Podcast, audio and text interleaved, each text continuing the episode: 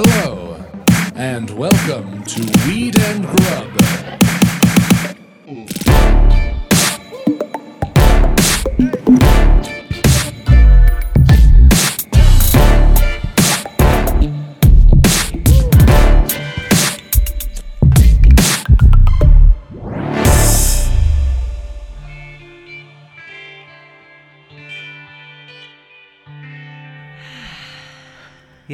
A nice Yeah. deep breath Yeah, first day of a new year. for both of us Mm-hmm. in different ways. Yeah.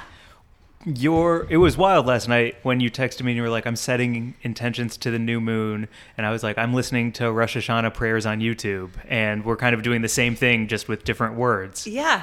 It was cool. I really like when you said that. We're doing the same thing, but just diff- slightly differently. And I was like, yeah, I felt really connected to you, even though we weren't together. Totally, same, mm-hmm. same. What was your new moon ritual last night? Because you you just seemed really excited about it when we talked in the afternoon. I was so excited about it. It was sort of following up on the weekend that we had, which we'll talk about. The card reading we had over the weekend led me to get another card reading from my friend Lucy. Okay. Who then was telling me like in in sort of tandem with this tarot reading, it's a new moon. This is a great time to set some intentions and to release some things and to make space for new things coming in. New moon in Virgo, very powerful evidently. And so my ritual was basically to uh, make myself a really nice dinner and have a little weed while I was cooking, and then sit down afterwards, light a candle, um, read uh, some meaningful things, and then write everything out in three ways. I wrote things out as um, goals, and then I wrote out my intentions to get those goals, and then I wrote out like a very clear picture of how I envision things unfolding. Whoa! So you put the whole map. You drew the whole map. I drew a big, uh, pretty detailed map, and a lot of treasure. Yeah. A lot of X marks the spots. exactly, yeah, Cool. And I was snacking on some uh, wheat infused shrimp chips while I was doing it, and I smoked a joint to seal my intentions. And by the time I went to bed, I felt great. Do you do you write them down and then also say them out loud, or do you write them down and then burn them? What happens once they're written? Oh, this was all new. I mean, I, I kind of I don't have um, rituals that I I don't have rituals really. Like I'm I'm just starting to make them up, and so this time what I did was I wrote out the five places where I thought I needed to um, make some goals and intentions, and it was self, uh, career, um, home, love, and family. Oh, amazing buckets. Those those perfect were my buckets. five buckets, and for each one, I did goals, and then I did intentions, and then I did sort of like an essay on like here's what I think my life could look like if the things that I want to um, manifest actually take place. And then I woke up this morning, I made myself some coffee, I meditated, I lit a candle. And then I read them all out loud again to sort of like seal them in place. So I don't know if that's a ritual that exists, but it's something that I made up and it felt great. The difference that's beautiful. The difference to me between tradition and ritual Mm-hmm. is just who started it and then kept it consistent. So I feel like Well, your about ritual it consistent, it's the right? consistency. Yeah. Yeah. So if you just inaugural. started, yeah, exactly, totally. Yeah. yeah. this was my first um, really sort of like intentional series of things that I did to try and seal this in place, which would be a ritual. If I do it again, then, you know, Yeah. it'll become ritual Do you feel like you want ritual in your life right now? all the time. I, Oh, want, oh, I miss ritual and tradition so much. Same, same, same. Very connected to family for me. And of course, you know, family stuff is so present for me right now. And so, yeah, I mean, that's so comforting. That's so cool because I know that uh, you have Christmas traditions, and Mm-hmm. Christmas is right around the bend. And so to start new rituals right now, leading Yeah. up to a really special time when you can also create new Christmas rituals, I'm getting way ahead of us, but I'm just excited for you. Yeah. Yeah. I, I thank you. Yeah. How about you? What was your last night like? Your So it was the new year at sundown through Wednesday, which is the Jewish New Year, Rosh Hashanah, and it's something that I'm not. I had to. You heard me ask Siri, "What is Rosh Hashanah?" yesterday, and Siri's like, "Okay, Mike, come on, you should know this." Uh-huh. And so last night I YouTubed Rosh Hashanah prayers and just found somebody who looked like they knew him and Mm-hmm. listened to him on a big fat long walk while I said my intentions out loud, said a little like prayer for myself and those I care about, thanked the universe, a little bit of Yahweh, a little bit of God, because you know, that's who the rabbi was talking about was one God. So I was like, all right, I'll join the rabbi and talk to a God. And so I said a lot of thank yous. I said a lot of here's what I want. I said a lot of protect everyone I love. And by the end of the walk, it felt really good because you know when you're on those stoned walks that make you feel like you're on a path because every light turns green as you get to it. Yes. I love those walks and that's what happened to me heading back to the apartment was three lights in a row turned green as I was crossing the street, didn't stop my flow, got back home, uh, said the mourner's kaddish, which is a some kind of prayer for dead people. I'm not exactly sure, so I said your sister's name out loud to start the Jewish New Year with somebody I care about. And uh, then I watched The Hype on HBO Max, all six episodes. So it was like a nice night. Wow. Yeah. Wow, that's really neat. I'm so glad that we both like took the time to do that. Same. know? Yeah. I'm so high right now that like re playing last night in my mind because for me also brand new on rituals, never done them, don't believe in them, very suspicious of them. Yes. Don't tell me what to do. I know. Ever. You and I have fought about it, and you've said that tradition is, you know, the Lazy. downfall. Well, and also I think you you think that uh, nostalgia is dangerous. It's the most dangerous weapon you can have for someone's thoughts. Is to make them think that something from the past is still important today. Yes.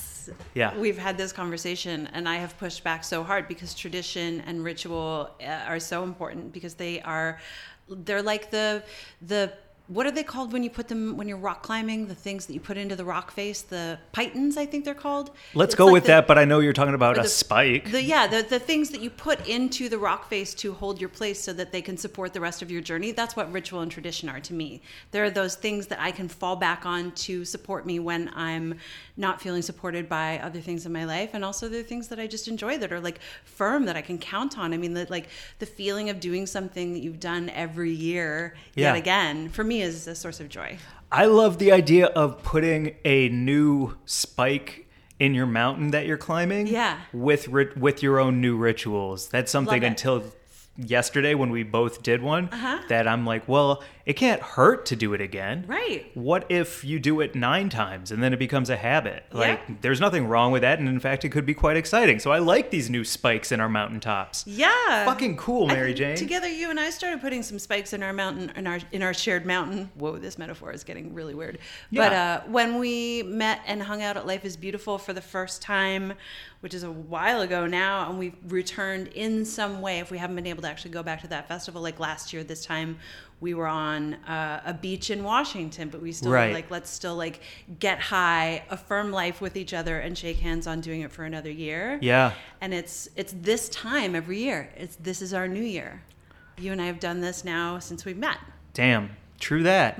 Well, what up, Mary Jane? How's it going, Mike? Uh, so good. This is a great start to a conversation. I feel good about last night because I was slightly embarrassed about it. So thanks. wow. What up, everyone? This is uh, Weed and Grub, Yeah, it's a podcast about comedy, cannabis, culture, Cooking. calling shit out, and uh, tradition. tradition, committing. Committing. Wow. Mm-hmm. Awesome. Yeah. Um, to move on from last night Yeah. into the future. Well, okay. Oh no, we can't yet. Well, what are you Because we talking went to about? a fucking chili cook-off. Well, that's what I was going to say What am I about talking tradition. about? There's like Yeah. 35 years of this chili cook-off that we went to. Very exciting. Yeah. The Malibu chili cook-off, where the second we got there was uh, Sam Talbot from Top Chef announcing the winner. I was so thrilled to see him in person. it was cool. You I were like, "Is that Sam?" I was like, oh, Sam, he's so cute. He's so handsome. And I was like, no, I'm not going to go introduce myself. I should, but I'm not going to. You wanted Because to. What, well, he, well, yeah, what am I going to say? Hi, I'm a huge fan, and then nothing? I don't know. That is an all you thing right there. You just created an imaginary reality Oh that my does not exist, This that is- talked yourself out of meeting someone you wanted to. This is why I don't introduce myself to strangers, is because I undo myself in my head before I even start. I need to be in a corner at a party and have people like come and find me, you know? so you'll be at a party with Talbot and uh, he'll Yeah. come to you. I'll be in the corner smoking a joint and he'll come find me. You there know you what I'm go. saying? Yeah. Um, so yeah, the Malibu chili cook-off, so exciting. Truly had the best chili of my life. I don't know how you felt about it. It was the best chili of. That's why I've waited to post a picture of it. I'm so excited to post that pic, but I had to wait till we talked about it on here to hit the grid. We had seven Wow. or eight kinds, I think, and Yep. holy moly. The the the thing for me, if I were to build a perfect chili, and it was the one from the um, Arepas. Arepa stand, that's the name of the place, the Arepa stand. We also got an Arepa, fucking delicious. Prime rib arepa. But it had like thick, hearty beans. It had smoky sweetness. Mm-hmm. Yes. It, it had meat that wasn't so ground that it dissolved in the sauce, but instead it was like hunks Yes. of meat. And I- then it yep. wasn't soupy. It was almost like a sticky chili instead of a soup. Can I use the word robust? Wow, yeah. I felt it like, yeah, it was robust and it had so many notes and nuances because it was crazy spicy, but it didn't hurt my mouth. And it had that beautiful smoky sweetness that didn't overpower any of the other aspects of it. Sometimes that chipotle smokiness can like be the only thing that you really I fucking hate Chipotle smokiness. It is in a disgust. It's fucking disgusting.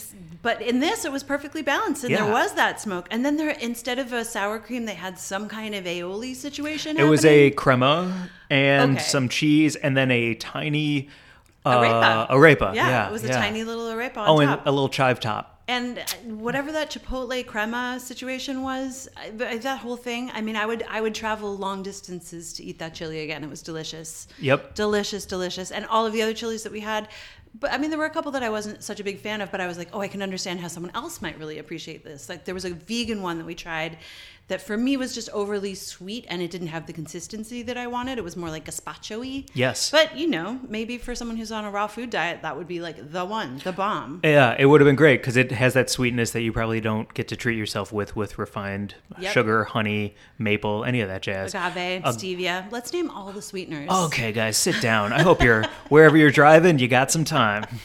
Clover honey, blackberry honey, regular honey, Yeah, Yeah, comb, s- comb honey, stevia. What are the sweet and low, agave, blue agave, equal. raw sugar? Yeah, somebody's like, yeah, they said raw sugar. That was the one.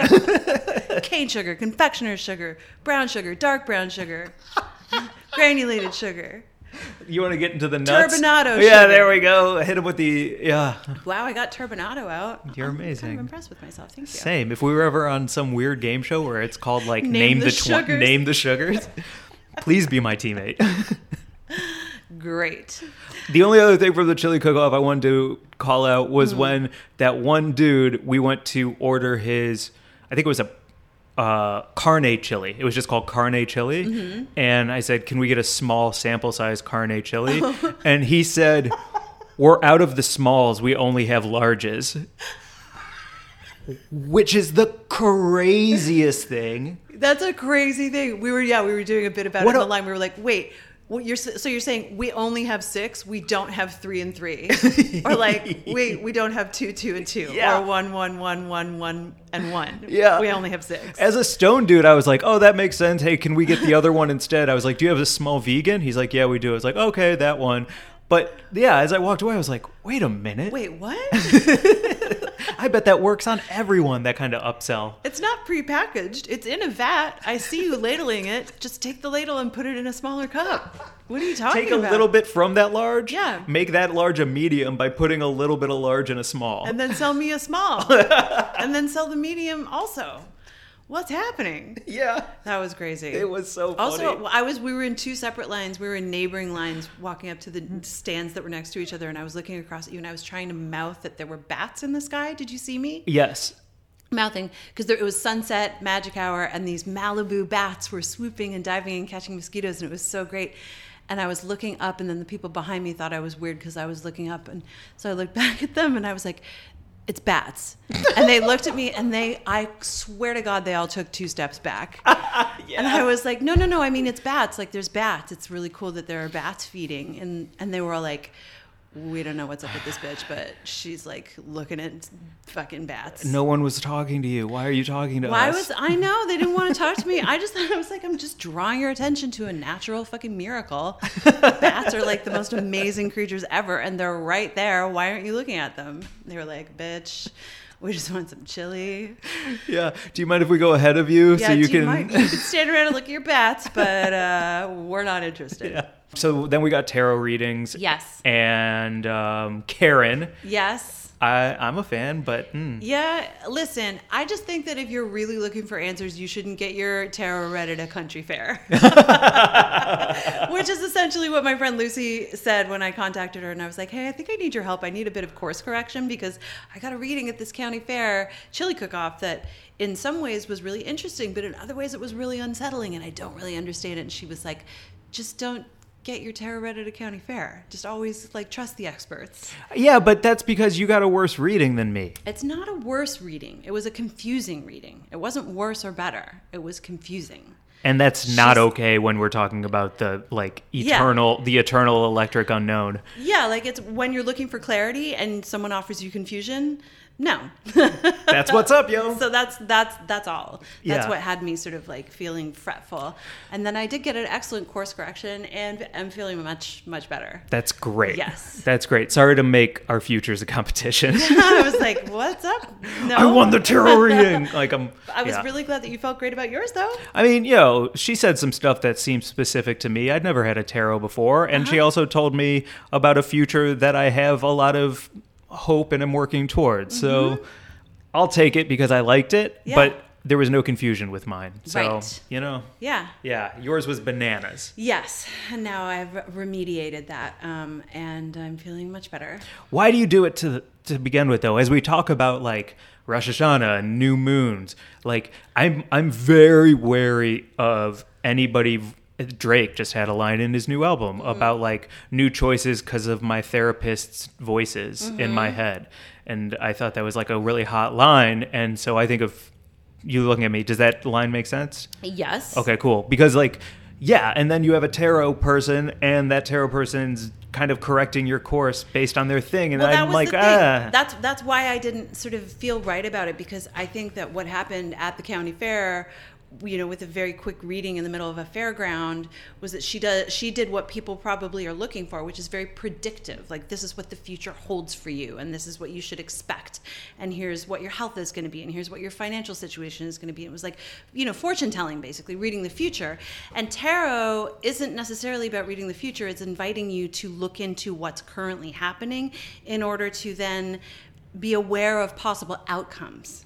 That's the difference. it's an right? awareness, not an assertion. Right. Ah, shit. it's shit. not predictive. And especially when you're doing tarot work that's trauma informed or really like, you know, you're you're you're reading into it with knowledge of current circumstances, it can invite you to just look more deeply into what's going on in your current situation to just better understand the landscape that may lie ahead. Yo. That's all. It's not trying to say you're going to make a $100,000 because you're going to sell a fucking movie script or whatever. Yeah. It's going to invite you to look into what you're doing right now that might make those things possible for sure. But that's all. So it's really it's an invitation to ponder some of the mysteries of your own brain and, and life and circumstances. And it's not trying to say this is a quick fix to lead you down a certain path. Well, that makes it a lot more fun. Yeah. because I was taking it as a prescription from a uh, non non scientific source. I was taking it prescriptively, Right. and that's not the case. So I'm I'm here for it. Okay, Yeah. I'm more open to it now. you know what I mean? Like, yeah. I, yeah, I don't need I don't need new new moms. Okay. You know what I'm saying? Like, I don't need advice. Okay. I feel I feel you. I feel like I, am I just want like a couple nudges. I I feel like um, when you say I don't need new moms and I don't want advice, what I'm hearing is that you actually are feeling like a lack of connection to the feminine, and that you do want um, to feel connected to it. And it's not that you want advice, but you want to understand it better, so that you yourself feel more connected to the feminine mysteries and feminine energy without someone trying to dictate it for you. Um, I will have to think about that a lot more Uh-huh. to have any type of like say about it because I don't know. Uh-huh. But damn, what a good thing to pose to me. Would love to dig in. I just, I just think for me, hearing any guy be like, "I don't need a new mom," I'm like, Well, it's 'cause what she's a is that? woman. I know, but what is that like? What does that bring up for you? Like, that just brings Oh, up a I lot of interesting things wow. for me. Yeah, yeah, yeah. To hear any any any dude ever say that is like, oh well, what are you what are you grappling with then? Like, what are you? Yeah, well, I think what it is for me is that if tarot is another parent, uh, I have no interest. Mm-hmm. Right, but it's- and yeah, and okay. and um, specifically like a as as as a adult who has his own identity. What I don't want is a new mom in my life who is like Im- in, imprinting on that identity. Okay. And so when I think of something like tarot and I was approaching it as a prescriptive Right. thing that's like here is what you need to do here are your goalposts here is what's going to happen next Mm-hmm. that feels like an infringement on my identity from a parent Wow. yeah Yeah. yeah Okay. I, I would say like uh, um, my metaphor for tarot would be that if you're standing in a room that has several doors in like leading to different directions, tarot is the practice of just opening those doors. cool That's all. cool It's not trying to get you down a fucking hallway somewhere else. Just like looking at possible outcomes, examining your current circumstance, and and knowing where that might lead. i fucking love that Yeah, wow so much better Yes. okay i'd like to do it again with that approach definitely. I mean, Yeah. you got to find a really good tarot reader. I'm actually really grateful to have some people in my life who like well you know i called my friend lucy and i was like yikes i need help i got a weird reading and i feel strange so i'm i'm really lucky to like have that and i just encourage anyone who's interested in it to like yeah do some do some uh, reading and research it's really a really interesting um, world of you know deep deep old knowledge Yeah. you want to get to the news Yes. okay it's brought to you the grubla gazette is brought to you by ocb OCB Rolling Paper is the largest rolling paper brand in the world, crafted naturally since 1918. OCB offers a full line of plant to puff papers made with sustainable fibers, farmed from with a, within a 500 kilo, kilometer Kilometer. kilo, kilometer Mm-hmm. radius of OCB's facility in France, which is powered by 100% green energy. Last year, OCB rolled out America's first ultra thin, slow burning bamboo rolling papers and cones, which are even burning, no tear, GMO free, and vegan. Not all rolling papers are created equal. OCB offers a premium smoking experience that we call Harmony on High. Ask for OCB wherever you buy your papers and sample the entire line of products and visit OCBUSA.com. Also, give them a follow on Instagram at OCB underscore USA. Yeah. Do you know how many miles are in a kilometer? Uh, a kilometer is like 1.7 miles. So if we were to change that line in the OCB copy to No, wait, sorry. Uh, There's a 1.7 kilometers in a mile. Okay, so a My kilometer is backfired. more, A kilometer is shorter. kilometer shorter. Yes, it's 1,000 meters. So can we change that to miles next week? Because I've screwed it up every time. I don't even care if there's a decimal in the OCB. I would like, I would love a mile so I don't sound so like dumb. 312 miles. Yeah. Yeah. Okay, good. Next week, look for that little change before the news. and our news story this week is coming to you from Green Entrepreneur about Amazon.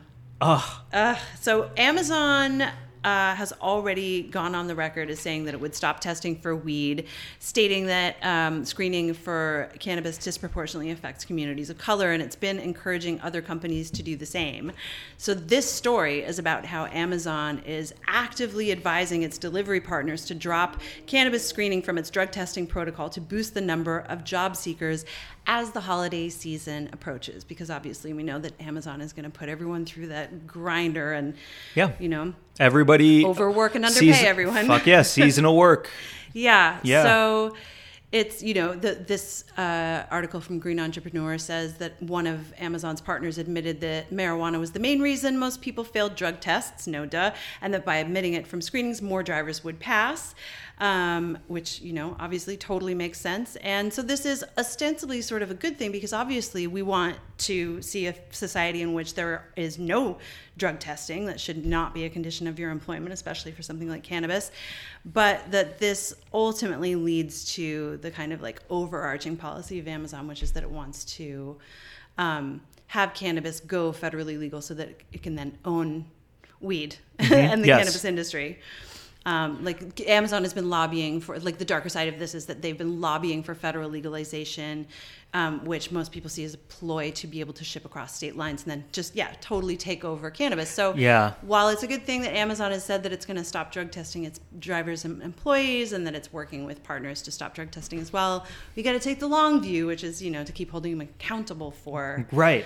you know making things right on every level. It's not just- interesting yeah. to make that connection where like a is equal like A will lead to D and there's some B's and C's in there to Mm-hmm. Uh-huh. make them connect, but right now they are connected because that's the plan. Yeah. Um th- but it's also possible to separate those things and just let drug testing fall by the wayside Right. and also have like a prosperous federal legalized cannabis industry where all fucking people can rise up. So, Yeah. you know, it's not a it's not a guarantee yet. That's the, you know, it's one of the doors of what could happen next. Is Amazon could just take it over and squash all the little guys. Yes. But maybe not. But either way, That is a possible outcome. It's a So possible if we're giving outcome. Amazon a tarot reading right now. We'll be like, let's not look at that outcome. Let's look at some other better possible outcomes. absolutely. Can I read this? I uh, was looking at Drug Policy Alliance. If you don't follow Drug Policy Alliance, they're at drugpolicy.org, and they're a great, along with NORML, one of these, you know, great organizations to follow. And we were talking about um, the uh, decriminalizing drugs and just allowing people to, you know, uh, be in charge of their own uh, Yeah, I mean- consumption It's a yeah, okay. there was just this uh, great uh, post from them on IG that says uh, drug policy needs to be based on science and evidence, not emotions. The drug war has been active for 50 years. We've cut down on medical opioid use and we continue to criminalize drug use, yet overdose rates are skyrocketing. Isn't it time for a new approach? The new approach would be to decriminalize drugs, reinvest in alternative health centered approaches, shift the regulatory authority from the Attorney General, from criminal, to the Se- Secretary of Health and Human Services to, to, be a health uh, social issue, and address the social determinants of health that lead to problematic drug use. So instead of criminalizing it, it's, you know, that this policy would make it a health issue, So which it is. which it is. It's not a drug issue, it's a health issue. I, well, it is a drug issue, but it's not a criminal issue. Got it. Right. Yeah, and within that, um, I mean, shit. Look, you know, everyone, if you're on Twitter or the news, like some comedians lost their lives with some cocaine-laced fentanyl, and one of uh, our friends, Kate, is in critical condition because of it, and. Twitter got pretty fucking hairy pretty quick, and Right. a lot of finger pointing was made, and so it's A lot of judgments. a lot of fucking judgments, a lot of races to judgment. Yeah, right? Yeah. And it's it's nice to hear you clearly state what I also agree with, which Mm-hmm. is like the focus needs to be shifted. It's not a criminal issue. It's yeah. Yeah. Let's let's focus on getting people the support that they need for this, and Yeah. you know, not And- putting people in prison. And also put that one family on blast because did you hear that they're not allowed to be sued for opioid stuff anymore, even though The they Sackler created family? the entire they they created this entire industry that has destroyed so many fucking people's lives, and now they're they're also like invincible against it. Yeah, so you're talking about the Sackler family, who were the owners of Purdue Pharma, and in the recent settlement that the federal judge just signed off on, they're admitting no liability. They're giving up control of the company, which is a multi-billion-dollar industry. So they're not going to have control of Purdue Pharma anymore. But they're also walking away with all of their inheritances and estates intact, and they're admitting no wrongdoing.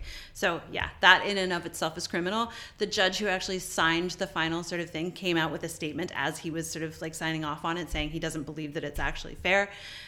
I don't think anybody believes it's fair, especially if you're someone who lost a, a loved one or family member to the opioid crisis. It's absolutely fucked. They Yeah, or if you're addicted and you're in recovery or you're in the throes of it, like whatever, it, it's affected everyone at this point. Mm-hmm. Yeah. yeah, It's it's a crazy it's a crazy thing in a crazy time, and it's also crazy that people are still trying to criminalize uh, cannabis, which is a plant that grows in the ground that has benefits for uh, in so many ways and has never killed anyone. yeah. Damn, we went from Amazon to like this is real. This is real. Yeah. I, I'm so glad we can talk about this on here. This is why Yeah. I like doing this with you, Mary Jane. I like doing it with you too. Um, prayers out to Kate. Yeah, absolutely. Um, where are we going to go before we introduce our uh, fabulous guest? We got to hit some buds of the week. We got to hit some buds of the week. Uh, first off, also, can I just say, did I did I say the name of those shrimp shrimp chips that got me so pleasantly baked last night? No, what's a, what's your shrimp chimp? My shrimp chirp, my weed shrimp chirp. They're these weed infused shrimp chips. If you are in California and you get your hands on some Potly, P O T L Y, weed infused shrimp chips, I highly recommend it. That's all I'm going to say. Okay, Yep. I'll try one tonight. They're delicious. I'll try nine tonight. if you have some left, I'll take them.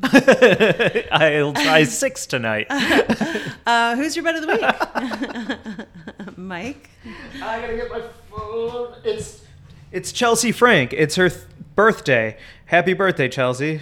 Happy birthday to you. You've been a friend for a long time. You're a great comedian, and your Instagram is Chelsea Frank. So I just wanted to shout you out because, uh, I mean, look at this picture for her birthday. Ah, so fun and cool. Also, the color blocking. Yeah. Obsessed. I, l- I like anybody who is a really good artist who works really hard and is also kind. Yep. There you go. and fashionable. My butt of the week is our friend Baldev Sandu, who's not on Instagram, but uh, you can see his antics on Ali Lou's Instagram a lot of the time. And Baldev is hosting a show called Go Long this weekend with Ali and Mike Glazer, my fabulous co-host, doing long sets of their fucking awesome comedy. I'm so excited to go see it. It's at the Fantastic Fanatic Theater. Fanatic Theater. Yeah. Not the Fantastic Theater, the Fanatic Theater in Culver City. Uh, Saturday evening, we'll have it on all of our IGs. I'm gonna be there. Come, come hang. If Yeah. you're in the city. Come hang with me and see Mike be funny and Ali be funny and Baldev be fucking awesome, funny, and a fantastic host. Damn, yeah. Damn, yeah. Uh, also on my Instagram at Glazer Boohoo, there's a bunch of stand-up dates coming up. I'm in San Diego the day after this drops Thursday, and then I'm back in LA for two shows, and then eventually Vegas, and eventually St. Louis, and uh, I don't know. They're all on my IG. and then the moon. And then the with the moon. moon. You don't know. So many things coming your way. All the doors open. What if the man on the moon was high? I think it would go a little something like this. oh, I'm made of cheese. I can eat myself. Something like. You know, it's hot comedy like that. Right. Oh, no. I mean, I'm coming on Saturday because I love watching you do comedy, and I think you're fucking hella funny. So, Thanks. uh, our guest, Speaking of who's comedy. hella fucking funny, Yeah, Katrina Davis. Katrina Davis, Time Out LA's one to watch, hot comic to watch of 2019. So fucking cool. Has so much going on. She just recorded an album with Comedy Dynamics, and that got picked up by the Tribeca Festival. And so she just performed the hour at Yeah. Tribeca, and that's going to be dropping sometime soon, hopefully. Um, She's coming to Denver in just a couple weeks. Oh, that's right. Yeah. for the High Plains Festival. Cool as fuck. cool as fuck, fun as hell.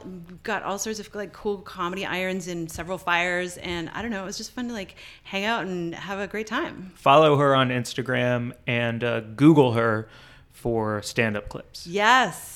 I don't know anything else to say. That's it. Yeah? Without further ado, here's our interview and hang with. Katrina Davis.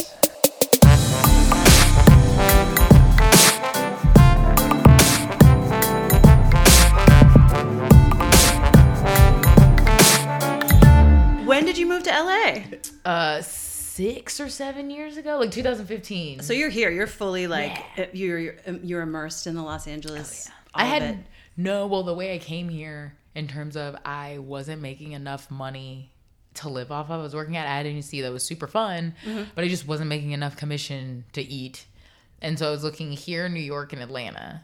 So when I moved, it was like I'm moving to wherever I can support myself. Like it was definitely a long term thing. Like I had started stand up a year before, and Uh-huh. everyone was like, "Are you moving for stand up?" I was like, "No, I'm moving because I have to eat." Yeah. And yeah, I heard stand ups there too. Like I was so new that I was like, no, I'm not moving for stand up. Why would I be moving for stand up? Like I'm gonna be like so good at stand up that I would pick a city lived like based off it. That's crazy. Like that's kind of the headspace I was in. Uh huh. So yeah. What was your first job out here?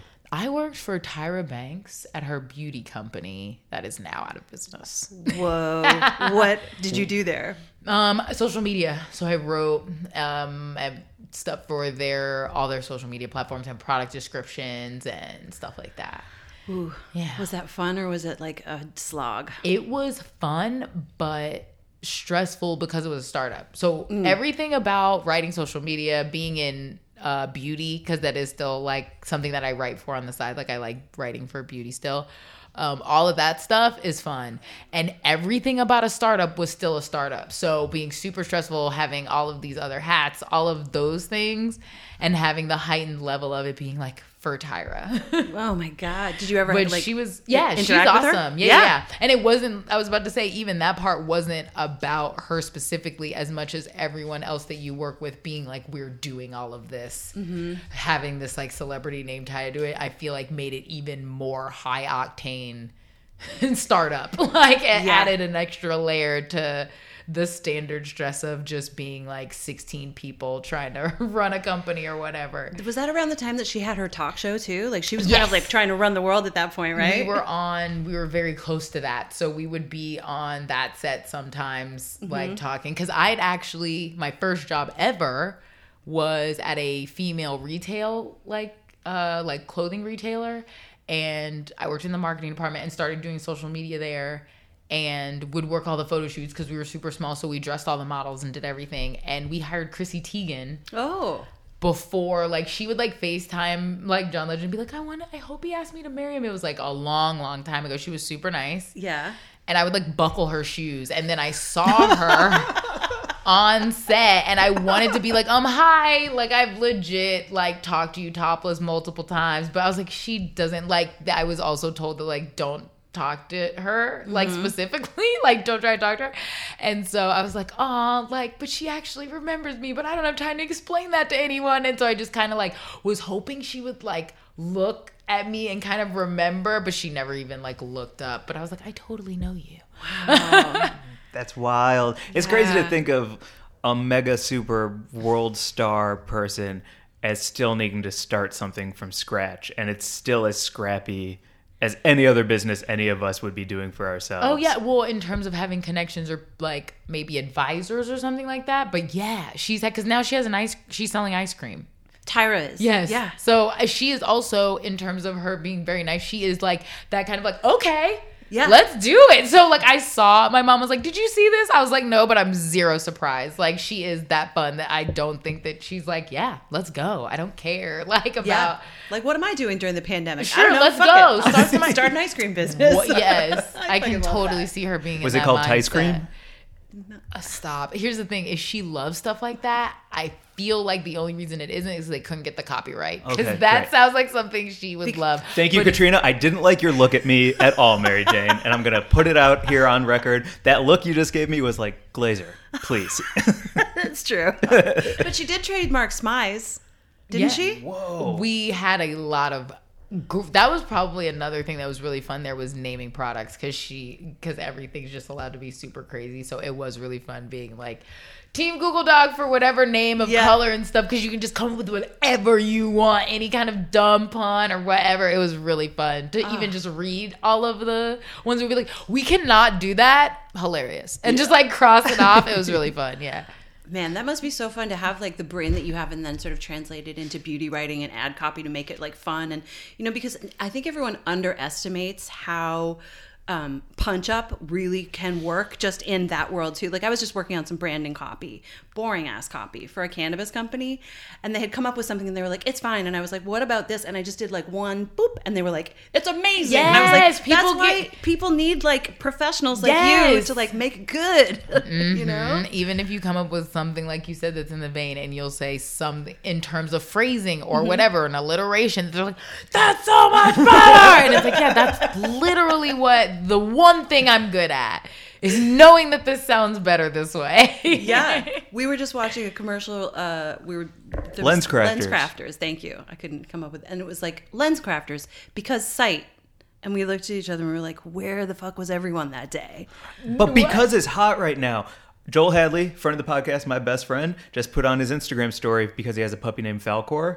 Um, because smiles, and Uh-huh. it's just a bunch of pictures of his fucking dog. so because is because is a hot tag right Okay. now. Right. all right I, I I'm not saying I like it.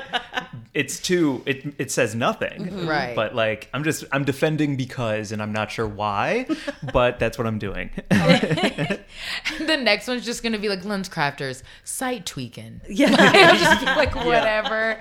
because eyes because anything. because anything. yeah Yeah. Well, what do you remember your favorite of any of any of the copy or taglines or products that you oh, named, and then Oh. you saw it, you know, getting produced and saw your words on something? Mm-hmm.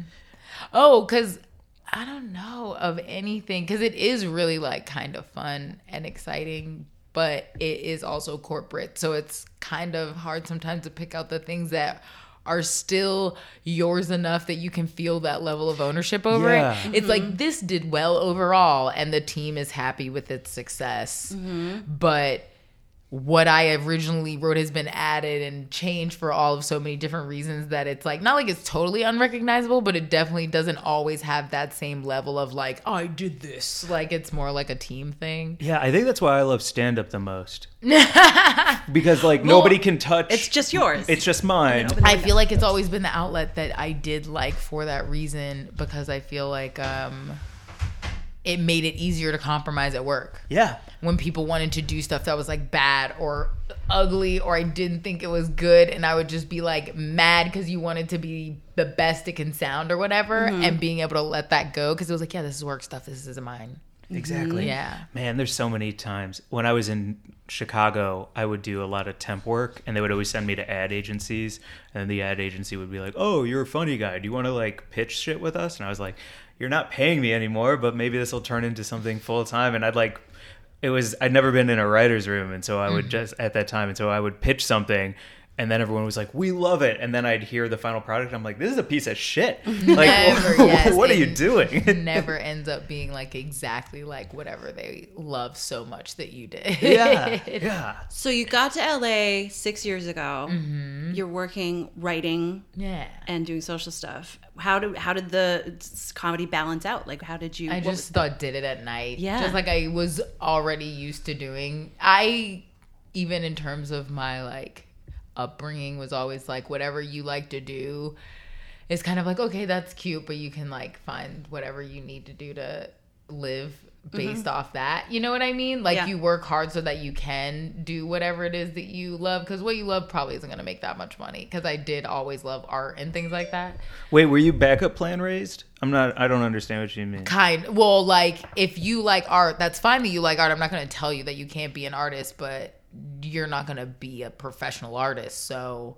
Yeah, you have to find a day job and then you can paint whenever you want kind of thing right until your hobby transitions into your main. and then and that being something that no one believes that your hobby is never going to be a hobby. It's like you love doing that so make sure that you can support yourself in a way that allows you to also be able to do that. But like no one was like you're going to be so good at your art that you can actually live off your art. That was not really kind of entertained. Right, yo, uh, I don't know your family, but I will say I um my family was like, get him, you know, you can do it all. You're special. That's and nice. I don't know which is better, but you seem like you have such a good head on your shoulders, and I've heard and seen your comedy, and it's funny as fuck. So maybe like that's the way to. Well, it's a balance because my mom's more like that, and then my dad was the one that would like come to shows in bars in my first year of doing stand up, and like be like, "You're funny, everyone was laughing." Like, yeah. come back and be like, "She's good," like, Yeah. And he was even when I was way younger, and I was like, "Mom, I want to be an artist," and she was like, "Okay, well that's cute." My dad like helped me mail in the like Artist Institute pamphlet that they used to do on commercials. Oh shit! With the parrot. Yes, I yeah. drew. I drew the turtle with the turtleneck and the cabbie hat, and and I was so little that I couldn't figure out mail on my own. I remember being like, "Help me do this!" Like I was on the phone and I messed it up, or they could tell I was a kid or something, so he had to do it for me, Mm-hmm. and he like let me take the test and mailed it in for me, and they like sent it back with all these like, "Good job, keep up the good work," and stuff. But like my dad definitely entertains dreams more, so I think it's a balance. that sounds like a healthy balance. It, especially when you know you come to a place like LA where there are so many people who are miserable because they thought otherwise. Yes, and that's so much harder when you're not really prepared for like the crushing reality and of I was life. very hardcore practical about there's no way I was gonna move here and not have a way to pay rent. I wasn't gonna Oh, there's yeah. no way that was my problem in Florida and it's cheaper, so I definitely wasn't gonna Right. that does not make any sense. There was no way I was going to be able to do that. There was nowhere for any more money to come from. So like Yeah. I didn't have that option, and I was a little bit older. Right. I felt like that different too in terms of even coming into comedy. I was what twenty six when I started. Yeah. Mm-hmm. And so even when I came out here, in my head, I feel it less now, but definitely the first like two or three years, I was like, I have to catch up. Like uh, everyone around me has been doing this since they were in college and all of you know what I mean? Feeling this like, even if I am good, I need to be good. I'm old. Like, I'm older than you. Like, if I'm at a mic and someone's like, you're good, it's like, I should write. I've been writing, literally writing for like five more years than you, even if it wasn't comedic. So, And you have something to fucking say. Too. as opposed to when you're younger. I think I cannot Yeah. imagine. I have tried to think about that before in terms of I always loved comedy and knew that I would try stand up at some point, but I was just like, I'll do it once before I die. Mm-hmm. Did not really. I love stand up so much that I was like, I'm not going to be a stand up. My friends think I'm funny. They know me. I'm not. this is different. Uh, and so I didn't even have that kind of, you know, aspirations for it anyway. No wonder you're successful. Jesus Christ. My bar is mad love. Yeah. I get to, to like people even at mics and stuff will be like, "Oh, why are you so happy?" And it's like, there's people here, aren't they? yeah. That's Why are you so upset? If you're so upset, you should leave. Yeah. You should go home. Like I, because I also don't hit mics like other people. It's like I take a lot of naps. Mm-hmm. You don't have to do this. No one asked you. If you feel like you legitimately don't want to do this all the time, then like you should ask yourself some questions. Mm-hmm. Because I don't want to be around you pouting all the time. I just, I just, you're just making me think. I just heard a panel at a weed jobs fair where they were hmm. talking about getting into the cannabis industry being something that you truly needed to love to the point where you were willing to lose absolutely everything hmm. at any time, maybe multiple times. and That's you're just making me think of that. Like that's how the cannabis industry and comedy are actually sort of connected and very similar. Is that you need to be willing to do it all the time mm-hmm. and lose anything anytime, any opportunity that comes your way, and then have to start ag- all over Yeah. again. Like you submitted that packet that you spent two weeks, blood, sweat, and tears, and everything. And SNL. Then, and then, yeah, Like- and start again. Push that Yep. rock back up that hill. And so you're just really making me think about because that was it. Really struck me these cannabis titans sitting on the stage, and they were mm. all like, "We've all been incarcerated." Oh my all of us, Yep. and we've all lost everything, and we've all been least once. raided, and it was Oh just my crazy to listen to that. And now you're making me think about like that's the same thing in, Yeah. in comedy as well. It's, It's like, yeah, I like change in bathrooms and like nap in my car at my day job, Yes. and then I'm like nine o'clock at night driving to El Segundo, being like, "Why do I do this?" Have you ever been driving to a show tired and been like in that haze where you even blank out and you're like on you've been on autopilot for like three hours? You're like, "What is Mm-hmm. even happening?" And then you get there and you're like, "Yeah, no, I do do this for a reason," but like you'll black out even on like I don't know what it is to be like, wait am I doing this on purpose? What is happening? And then Yeah. be like, no, I do actually like this this much. It's crazy. Sa- like um I hadn't performed in Palm Springs before recently and I thought it was like an hour away. So I left like at like three thirty in the afternoon to get to a eight o'clock show. I got there like barely on time. Oh my And then I was like. I was like, do I get a hotel? It's like midnight. Like, what do I do Yeah. now? And instead, I drove back and I Uh-huh. looked, and it was, but it was still two and a half hours, and I don't remember any of it. Like, I just remember pulling into my driveway and crashing on my bed, and right, yeah, because I was just like. I was like, I did it. It was a great show. I feel good. Let's Yep. power through. And then you just like drove home on show high. Yes. And passed out. Show high and a Diet Mountain Dew, like whatever, whatever's bigger than 48 ounces. oh my goodness. They wow. make those? You drink a 64 I drink a ounce? or keg. You drink a big gulp? Yeah. Was it, sh- was it shaped like a novelty barrel? Yeah, it was. it was like right next to me. It the seatbelt on. It's so big. It's so. It set off the like heat the light that says like the airbag is gonna deploy. It's cool when you get it. They take the tube off of a beer bong and stick it in it so that it can like curve into your uh, driver's side. It's pretty sweet thing they're doing. How do you fill up? What is your like? What well do you go to to drink from to fill up to like go do all this stuff? I sleep a lot. I sleep a lot. I go to art museums. I go on walks all the time. Like even before um, COVID, I would.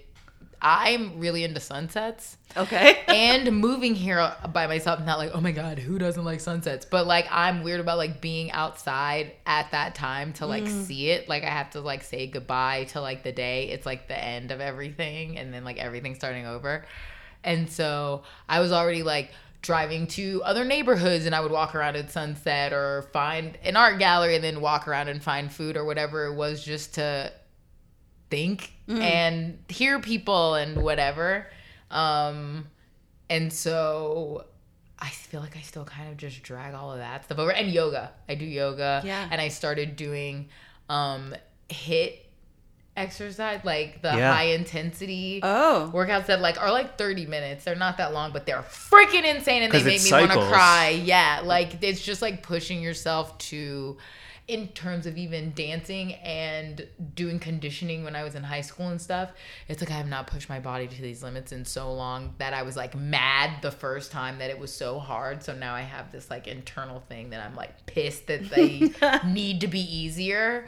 Um, so that's fun to just like even though it sounds so dumb and cheesy, but it's like listening to even the auditory um, affirmations of what physical limits feel like because it's like literally Wow. Nike stuff, but it's like you are your own whatever. Da, da, da, keep pushing, you never know. But it is also the manifestation of me feeling like I can't go anymore and actually not stopping is a thing I think.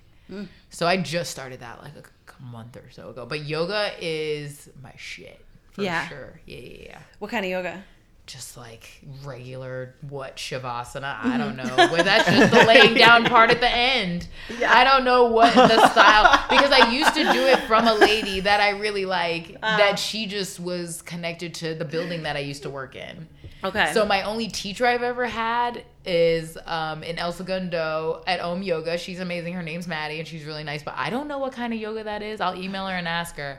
But we used to do like extra. We started doing Zoom classes over Oh, cool. COVID to learn more about it. I have this teeny tiny book that I haven't read at all. Sorry, Maddie. Um, It's real funny to picture you walk into class just in time to lay down with everyone and be like, "Sorry, I'm late. I Can- thought is it still time to all, lay down?" I'm just late to every yoga class where I think it's just laying down. That's funny. Uh, I was like, I don't know why you guys get so sweaty. It's just laying down. Um, no, but it's really slow and Mm-hmm. controlled and focuses on your breathing a lot. It's not the fast kind, and it's not hot yoga. I just I I'll ask because out. there's so many, especially you know in LA. I think you know there's every kind of yoga available here, and there's like the core power yoga or the like, it's like- super crazy Bikram or the ones where it's like you know you do I don't know crazy Sex cult shit. No, Ba- and I'm not yeah. doing like yoga so hot that I accidentally break a rib because you know people were doing that, right? Ugh. They were like getting so hot that like they couldn't tell when they were pushing their muscles too far, uh. and people were like bruising themselves and stuff in yoga. And it was like, hey, you know what? Yo. You can do it in a cool 75 degree room, Yup. also,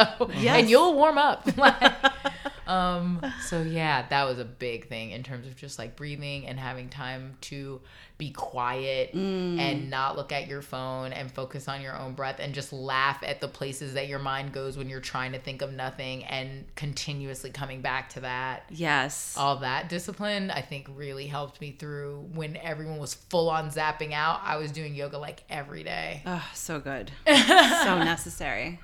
With your stand up, how the heck did you go from I know the pandemic is still going on, but I'm going to say the main pandemic like all the way through first wave first wave, yeah, Yeah, first wave pandemic um to recording an album with comedy dynamics to then recording a live hour set at Tribeca. Like, how the fuck did you do all of this while the world is in Banana Town? Like, what the fuck? uh, well i hadn't done anything like that before so i did have a lot of material you took all your material from your entire career and put it everything that I liked. Yeah. And then I started with that list and then kind of realized like, oh no, this is going to be like an introductory thing. So it isn't even necessarily like all of my strongest jokes even. It's kind of like a narrative that I wanted to build because this is a lot of people that know me from fucking Adam. They have no idea who I am.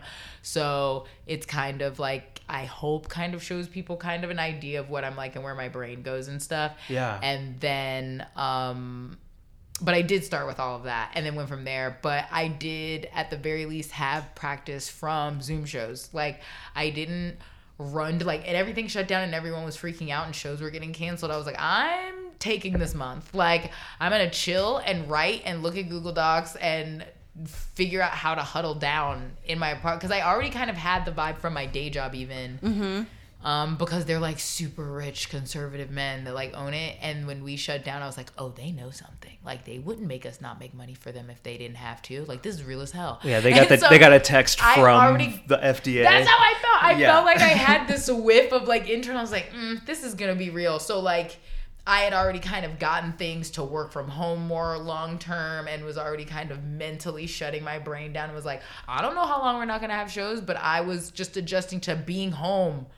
At, like even being home 2 days in a row in the time that you would normally have shows was like, this is how people live real life. You're just home every night. This is wild. This is weird. I did not. It was like kind of nice to have that break from it though. And then people started talking about Zoom shows and being like, "Oh, you're gonna do Zoom shows? Oh, it's so weird." And I was like, "I'll do it if someone asks me. I don't care, dude." Mm-hmm. And just kind of tried them and did the ones that I liked, and that I think just helped me feel at least somewhat normal talking to people. Yeah. And I did do Oh, jinx. 45 minutes in the beginning. That sucked. I bet. Um, You it did was 45 minutes on Zoom? in like the very beginning of the pandemic it was so bad. Wow. um and then uh and then just kept doing shows after that. But then uh when that came up and it was with tribeca i was like oh yeah like this sounds cool. Like i'd try this. And kind of in my head it was still super abstract. I still even when they emailed me was like okay but they're gonna find somebody else that's more famous that can take the spot. Um and was still just kind of preparing for the one I did at junior high. So I did Yeah. a practice one at junior high, which was so much fun. Cool. Um, just because my friends were there. That one, I'm starting another thing that hopefully I'll tell you guys or show you guys in the future. Uh, that is like kind of sprung from how good that felt, just having all my friends there and stuff. Um, and then even then was like, I'm at worst case preparing for this hour and we'll have an hour I like. I still didn't know if I was gonna get it. You know what I mean? Yeah. And then like they tagged me on Instagram. I was like, oh cool. All right, I got it. Wow. And I was like, Wild. okay, so now I have to do it. And it was kind of me out loud in my apartment by myself being like, all right, bitch, like you asked for this, and I guess it's as ready as I'm ever, like good a time as any. I don't know, you know what I mean? When oh no, I don't know when this will feel any more comfortable. So, sure. Wow. An hour on just totally everything virtual. Oh well, the one that we recorded was in real life. In Tribeca. Okay. But in the begin, like what? That was like first wave time. So what? Two uh falls ago, I probably did like 45 minutes online, and it was like, ugh, Whoa. it was gnarly as hell. Is Yeah. there any platform that really, because we all hung out on this new platform that you introduced me to, Oh, like, where we just did that cool little best friends Yeah. show that you made on We're working. Femera, right? Yeah. if- well, here's the thing. Also, it's Femera. I've been calling it Famra. I don't even say it right. but you two were my first episode on this amazing show that either well, it probably won't uh, stay on there just because they're still in beta. Right. But I'll probably start it called Best Friends, and y'all were my first episode, and it was so awesome that it's a thing now, basically. So great. So it's like interesting to see a new platform. Are there other platforms like do you dig Twitch or do you, have you found spaces I'm- that are good for your comedy that are not real life Well, spaces? now Valley Girl that I brought back to real life at junior high in Glendale, I just bring my laptop to every show because I have a bunch of people that have been watching me online for a year and a half now, and they will like, oh, sorry, and they will like watch. They're just so awesome. They'll they'll come to Valley Girl online and be like, "Ooh, sorry, I was on." There's this guy Patrick. I love him. Hi, Patrick. He like does woodworking and like makes things and does photography and all this stuff. And one day, oh no, that might be Roy. I have all these friends now. Patrick does photography. Roy, I think, does woodworking. But he one day was watching the show on Zoom and was like, "Sorry, I'm on mute. I'm in the workshop." And then the next day, he posts all these handmade pens out of wood. Like Whoa. he does all of this stuff, and but he from all these online shows, just like, yeah, I also like your comedy. So I and I don't even know where Roy lives.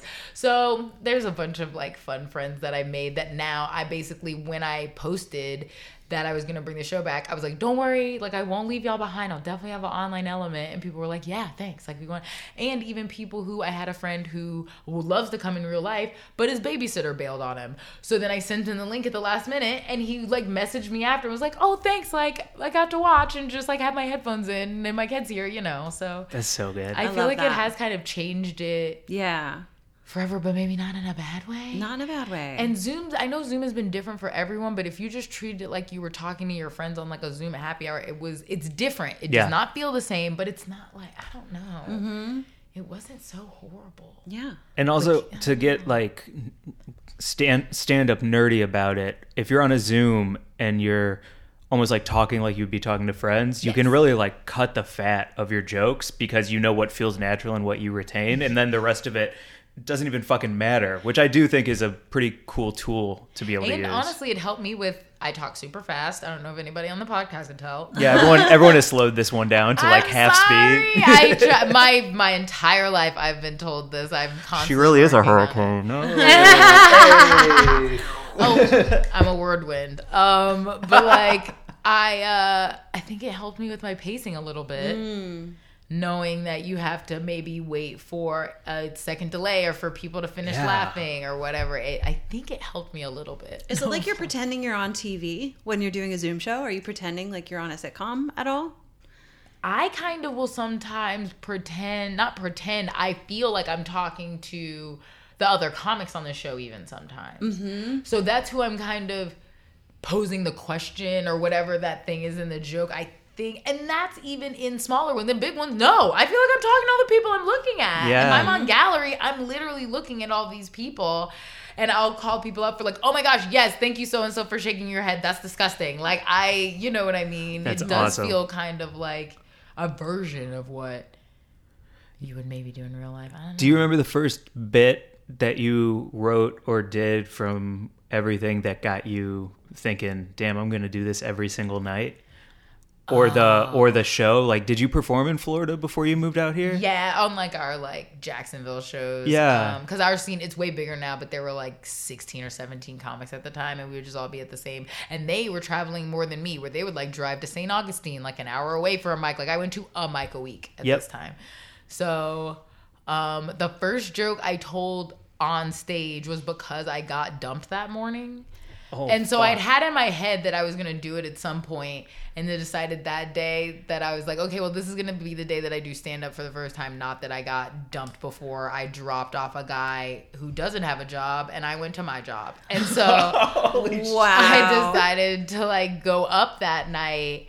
And the first thing I said on stage was like, "Yeah, I got dumped this morning." And I was like, "Normally, you can kind of tell when one of those things is coming, but it was really abrupt. Like it was like fuck your face, and then it was like fuck your face." Oh, Ooh, and that was that's the good. first thing I ever said on stage. So that I don't remember the re- everything else. I had all of these other written whatever, Mm-hmm. but that was the first thing I ever said on stage. Wow! And so and it caught like you felt the energy back from the audience, just being like, "Yep, I did that's it." decent. I did decent Yep. in terms of like I had been because I went to this mic for months and did not speak to anyone. Mm-hmm. So I also knew at that point at least what it would be like to do badly and was like, okay, they didn't hate me.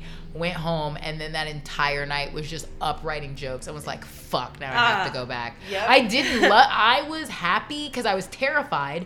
So I was happy that I had done it. And Mm-hmm. I could say I did it and never do it again because I was very stressed. Like it Yep. was so nerve wracking. And then I was like, great, now I have to go do these. Like, I was like mad that I had new jokes. Yeah. Yeah. But it definitely was a thing where I was like, yeah, I've just never not had new jokes now. So great. Have you met Beyonce for real?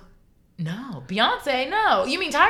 Well, no, I know now. I know you met Tyra, but you have that great joke about uh, Beyonce and the Jacksons. No. I've and I was like, well, met- she she's met Tyra. She must know like the No. coolest people in the world. No, that would be massive. No, I've not met Beyonce. Okay, because I, think uh, she'd like your joke. I wonder about that. I wonder if she would hate that joke or not. Can you say the joke for our listeners, Oh please? yeah, okay. Uh, it's that because I did actually do this recently, just because people will randomly talk about how amazing she is. Um, but that like you shouldn't be that impressed with Beyonce because she has natural talent and came from like a supportive middle class family, and that basically the Knowles are just the Jacksons if you replaced all the hitting with hugs. and like no one like she should be that good like absolutely like solange is the goth one and she's amazing Yeah. So, like, obviously, Yeah, she's the quote unquote troubled one. and yes she's like, yeah. black girls that cry like solange more it's Yeah. like i'm doing a poll i think it's a real thing um That's so funny. Yeah. like yeah i'm not not that i'm not impressed i'm impressed to the uh amount that i feel i should be Yeah. with your dad if your dad made you practice for star search in a basement before you hit puberty you'd probably be pretty good now Yeah. you just never stopped That's so funny. oh man She is kind of our like gold medal Olympian performer of all Yeah. time, right? Like she's won Yeah. the She's- gold for our country year after year. yeah because now because she just had a birthday her birthday was like yesterday or yeah. something. Happy 40th. yeah Yeah. 40? She's amazing and she dropped that adidas line Yes, she did. Yeah, that looks sick Oh man, wow, that's a solid fucking joke. what about weed? Wait what do you mean I don't know. It seems like you like it. I do. I was like, where? What do you mean? um, yeah, I um even in high school it was kind of my thing in terms of growing up in Florida and drinking being very cool socially. And I still do drink, but I've always liked smoking more. Like, in, I smoke and I do hallucinogens. Those are my mm-hmm. main things. And Yeah. those are just kind of like where I like to put myself if I'm going to be in any other place than just being present, you know. Have you heard regular the term sober. California sober? No. It it was kind of popularized a couple years ago, but it's been around for a minute. But it's anything plant based, so weed, psychedelics, Yes. you know, just no I could totally do that. or yeah. you know, things that are like yeah. synthesized. yeah. I could totally do that. Uh-huh. Um, so I very much enjoy weed. I smoke it pretty much every day. Nice. Um, it's definitely helped me through uh, some hardcore panic attacks. Mm-hmm. So yeah. I'm when you i'm interested in that because for a long time weed i, I just couldn't figure out what worked for me Mm-hmm. because more often than not if i got really high at a party i would have a panic attack and i would have to Mm. like figure out how to stand in a corner and calm down before i could like go to the kitchen and get myself some water and then i figured it out and it was like well just like just dehydrated and afraid. I'm yeah, so, totally dehydrated and afraid at one. parties. absolutely. so sad. like, ah. There's a sizzle reel of her entering the party, and then a black screen, and then it comes back, and she's like in the corner rocking, and then it just says the tag. dry mouthed and big eyed. Ah, please. Cotton mouth and Discovery this terrified. year. Cotton mouthed and terrified. Oh my goodness! No, but what I figured out was like uh, c- certain certain strains that I prefer smoking, but also that I just like lower doses. That edibles I like, you know, help low me dose edibles with yeah. anxiety mm-hmm. as opposed to smoking helps me with like probably just my regular everyday anxiety but if i'm like gonna fly mm-hmm. or something like that edibles help Yes. and it did take me a while to figure that out yeah. but I've definitely my dad. Oh my gosh, because I was talking to my dad about edibles and just kind of like learning about all that stuff because they came out and I showed him like my little drawer and he was like, "What? Yeah. weed, uh?"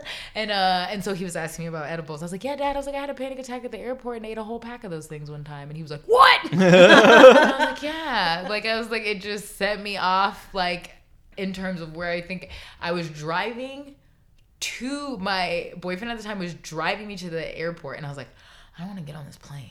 And he was just like, wow, I was like, I don't know, I just don't want to get on this plane. Mm-hmm. And it's like, you know, when someone's listening to you but not listening to you, like he was like, it'll be fine. And I was like, I don't want to get on this plane. Like, you don't understand what I'm saying. And then, like, it slowly got exponentially worse. And then I was just like by myself at the gate. And I, I was like hyperventilating on the phone with my mom. And she was like, What's wrong? I was like, I don't know. I just don't want to get on. She was like, Do you think something bad's going to happen? I was like, I don't know. Like, I couldn't even, like, focus it on like the plane's gonna crash. I was just like, I don't even want to be on there. I don't know. And I like went in the bathroom and just like ate like 100 milligrams of gummies. And then I was just at like a dull hum for the next Yep. 14 hours and it was fine. And that plane ride was okay. Yeah. Yeah. That's fine. Where were you going for 14 hours? Or no, not really, but eh, probably with layovers, like and 10. Um, Florida. Oh, If you go back to Florida, it's never direct, uh, or I never get a direct one unless somebody else pays for it. Yeah. I can never find them. I don't know where they are. Yeah. So once you sit somewhere for a couple hours, it ends up. Yeah. Yeah. Totally. I did the same thing. I got off a plane right before they closed the doors because I was having a You panic attack. I was like that Oh, person no. running up the aisle, like let me off, let me off, because it was no. pouring rain, and I had like a final destination fucking moment where I pictured the whole plane going down and had And that weird off? permanent. Fuck yeah, I got off, and I just like sat at the bar, ate an edible, took three shots of whiskey, and waited for the next one. Oh, and then you did end up flying that day. Uh, I did because I had to because I like Oh. had to meet my family. But I feel you on those like weed edible flying panic attack moments. Because the first panic attack I ever had, I was in college and definitely did not equate smoking with like, um, I don't even know if I would equate it with stress that much at that time. I kind of just smoked it recreationally for fun, like because I probably didn't have enough stress to worry about it.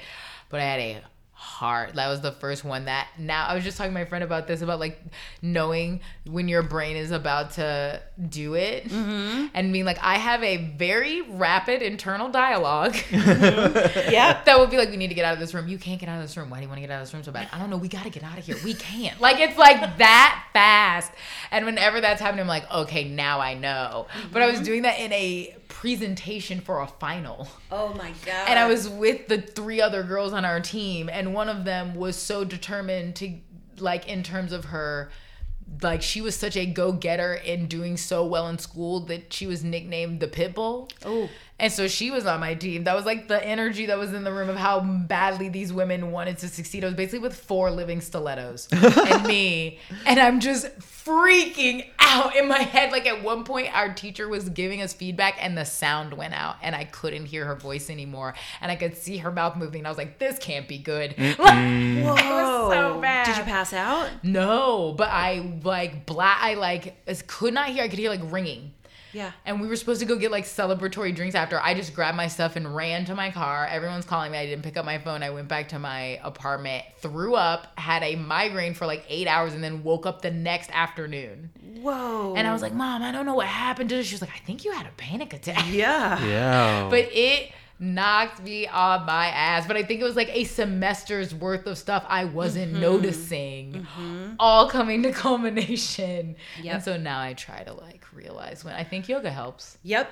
I have like little mini ones. Yoga and weed and sunsets and Yes. taking great care of yourself. Yes, and doing high knees until you almost want to cry. Yep. Mm-hmm. All those things. Man, my my indicator is um, physical. I feel the little wheel start to turn. I call it my hamster wheel, and I can just feel the hamster just It's starting to run on it, and it starts up. It's like that sp- spiral of death It on feels the. like an actual spin though. it actually feels like a wheel going. Like you have and a color wheel of stress. It. Yeah, I can feel it, and the second I start feeling it, I'm You just know. like, okay. oh my god.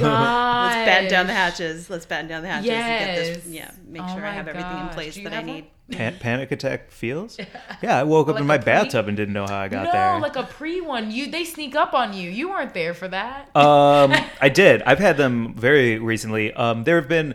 I don't want to say the name because I don't want the people to feel weird. But we were um, we were talking with somebody over Zoom for the pod. It was somebody else's pod. And as soon as we were done, I just like got up, left, went to the kitchen. Mary Jane's like, "What's going on right now?" And I just kind of like bent over in the kitchen and Mm-hmm. um, had to, you know, breathe it out and feel it out. But it came out of nowhere, and I was like, Oh. "Okay, bye everyone." And it, But I- yours is fast. yeah, yeah, yeah. You don't get warning. I have a uh, my my uh, anxiety metabolism is very quick. Yeah. your your anxiety has a Fitbit on all the time. Yep. It's always getting its steps in. It's got a lot of steps. Anxiety does stadiums.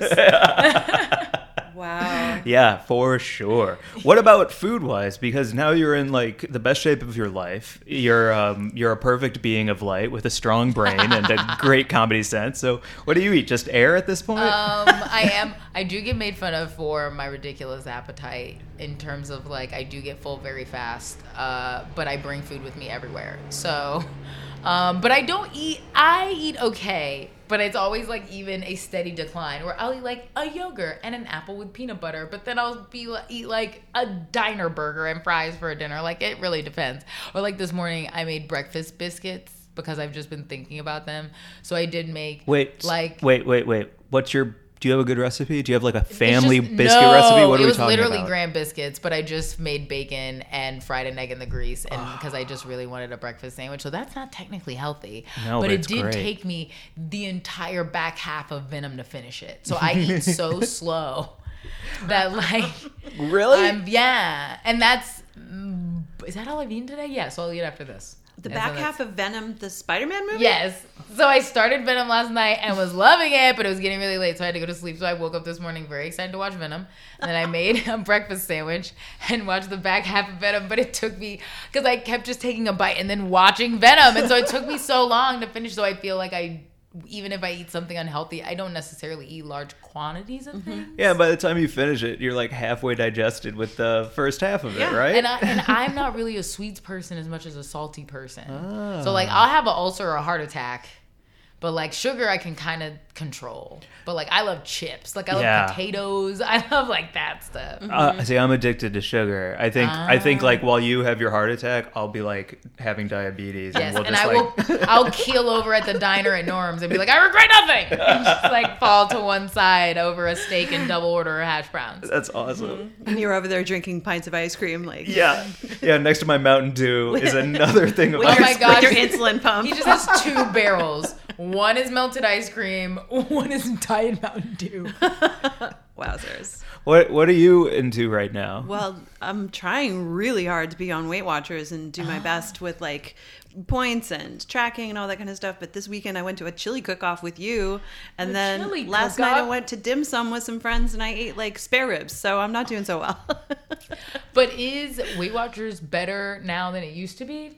In I've- terms of like how they changed it? it's it's pretty like it's you know I think they've learned a lot of lessons from everyone else who's sort of like come up with like different eating programs and stuff. So they've incorporated like meditation and sleep and you Oh, know so different styles of eating. Yeah, it I like it. It's pretty Nice. it's pretty holistic. Nice. And um, I'm failing miserably this week, but it's okay. I'm you know I'll be I'll get back on the horse. But anytime you're failing involves dim sum ribs, it's like what kind of I mean, failure was- are we talking about? Right, there's no failure. Exactly. Thank you. And what, we were at this dim sum house on the recommendation of the son of the owner, so we were so taken care of. They kept bringing things out and saying it's on the house. Oh Fucking it was, hell. you know, I mean, how can you That's not lovely. eat everything that's put in front of you? My Greek, the Greek man that owns the diner that I go to all the time, gives me a free fried jalapeno, and I feel obligated. I can't imagine how you felt. Oh, that's so nice. Fried jalapeno. Yeah. He's very sweet.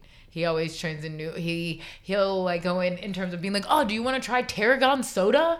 Okay. He's always got some crazy new thing he made in there. He's great. Go to Edie's Burgers if you live in the valley. Nice. Cool. How is tarragon soda? Have you? Is that a real It's- thing? yes, it's bright green and it tastes pretty good, and it's not very sweet. Ooh, like nice. it's like.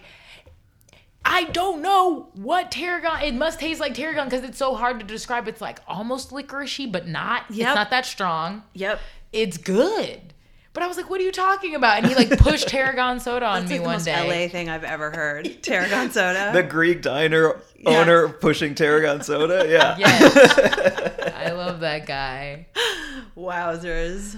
Uh, I I also Mary Jane. So I'm also doing Weight Watchers. We're doing it together to hold each other accountable. Yeah. And last night I saw Free Guy at the AMC on Sunset. It's the new Ryan Reynolds Oh, movie, yeah. and I definitely had the large, got the large popcorn because it's a number one. It's a great deal, and I love a deal. You got to do it. And But- are you like gold status or something? yeah, I'm pretty important in the You AMC gotta family. flex. In Gotta the flex with your status. family, They know me when I come in. Yeah. Uh, there's there's like always a rope. It's really cool. Um, and uh, yeah, I definitely pol- polished off a large popcorn last night, vaping in the corner of the movie theater watching Free Guy. Mm-hmm. So while you were dim summing, I was popcorning. Uh-huh. And see, I will go into. I don't do this anymore just because I don't pass one. But I used to live in Westwood, and I would go on walks to that mall and Yeah.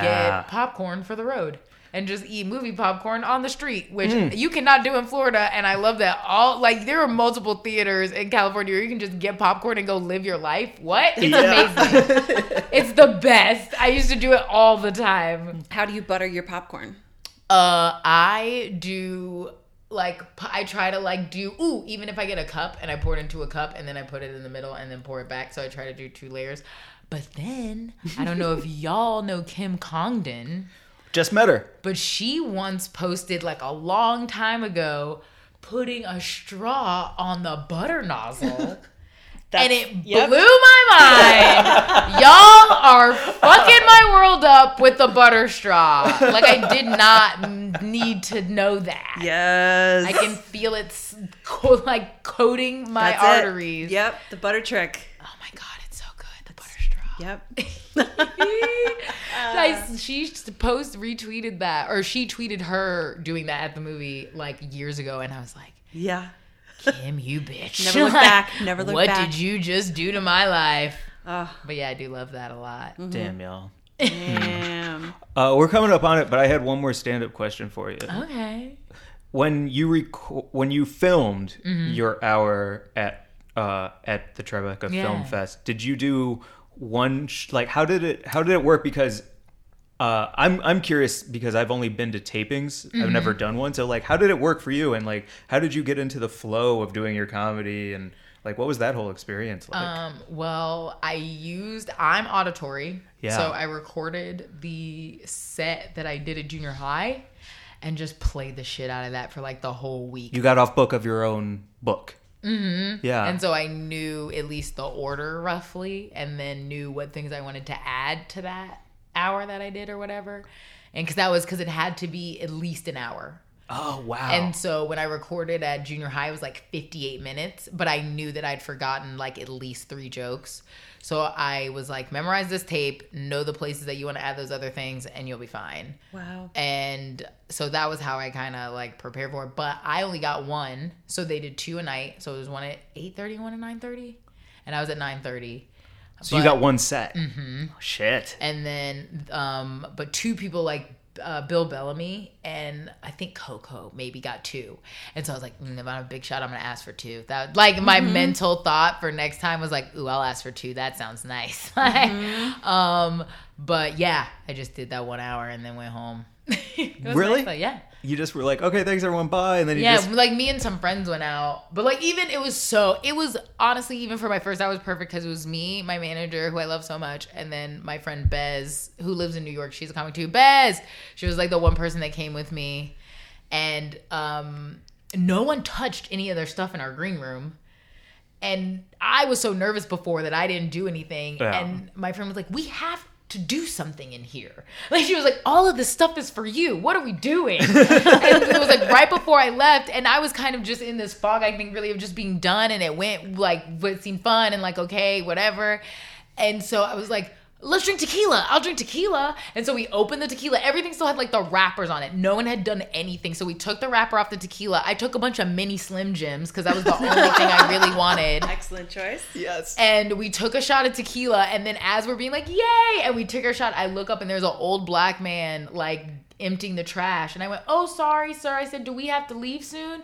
And he just went, "You ain't gotta go home," and just kept sweeping, and I was like. Okay, clearly someone wrote you into my first special, but yes, we will leave. It was the best. So I we basically took a shot of tequila, grabbed some Slim Jims, and then left.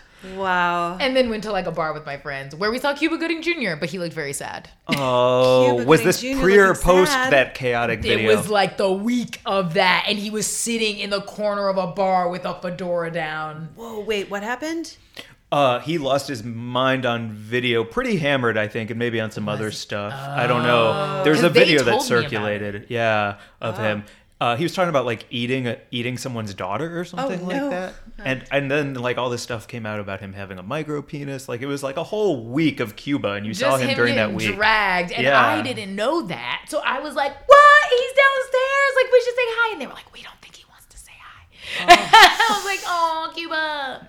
But yeah, apparently he was in the bar that we went to afterwards, and then yeah, Damn. Didn't just, and did not sleep because I even that night was like, "Okay, well, I should have." Oh, Hi- Oh, sorry. Sorry, that's No. inserting himself always. What's wrong? Bobo's like, you guys have recorded an hour. Please pay attention Is to he me. your clock?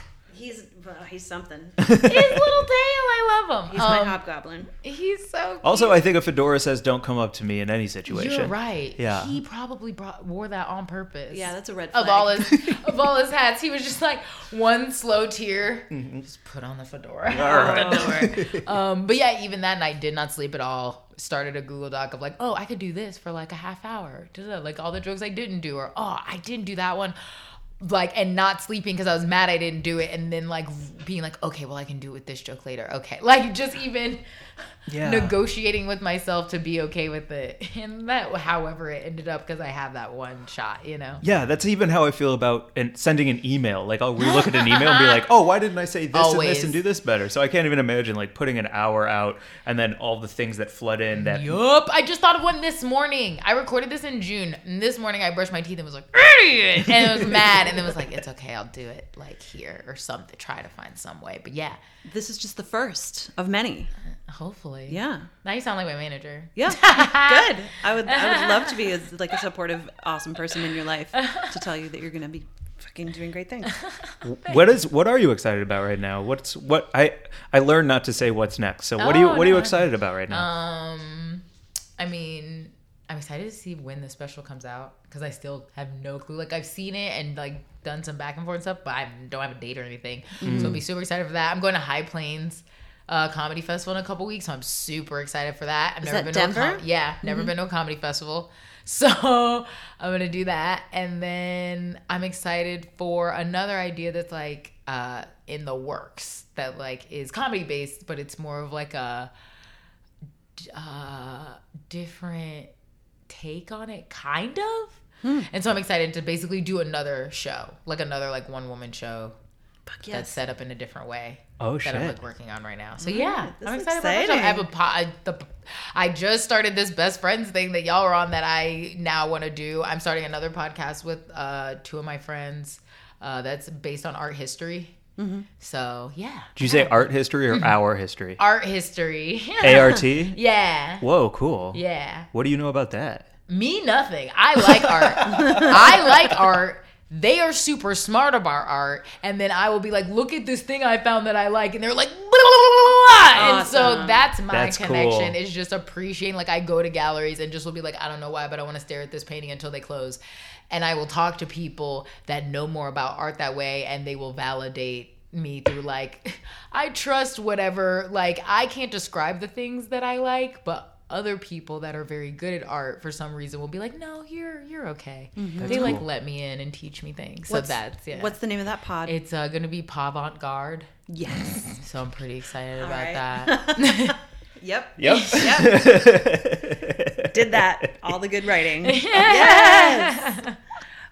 what about your IG handle and things like that? Oh yeah, um, mine is Katrina Sivad, which is just Davis backwards because there's a billion of us. Um, and I'm that on everything. So my Instagram, my Twitter, my website, it's just Katrina with a K and then S I V A D.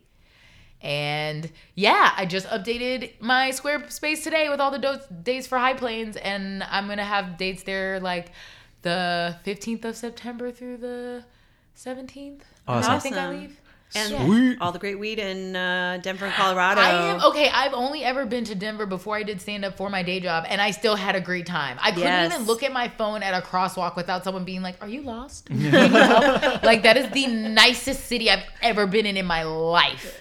Very nice. And also, Well, everyone started drinking at four. Yeah. Cool. Like I'm Fun. so excited to go back because that was just corporate stuff. Like I can't imagine what comedy's gonna be like. Yep. Probably drinking at four. Yeah. Maybe even three. Yeah, if people with those like briefcases so heavy that they have them on rollers Uh-huh. do it, I can't imagine what comics are like. This is gonna be great. Yeah, So I'm dope. super excited. Uh, come back, please. Yes, Yes. of course. Okay, cool. So great to hang. Thank I you so y'all. much. Thanks for having me. Do you want to follow us at Weed and Grub? You can. Do you Yep. want to follow us? You Do can. you? I, yes, you definitely want to follow at Weed and Grub on Instagram and email us at wg at weedandgrub.com with stories and pictures of your um, pets and buds. Yeah, Please nice. uh, Katrina and Mary Jane and Mike, s- take us signing home. off for all of us? Land the plane, Mary Jane. We're having panic attacks over here, and we're running off it. Land the plane. It's a trio of a panic attack sitting around these three microphones. You microphones. just hear deep breaths. I'm just eating a grape. I'm sorry. okay, We we'll see you all wish next you all a calm. yes. Bye, yes. Rod. Bye.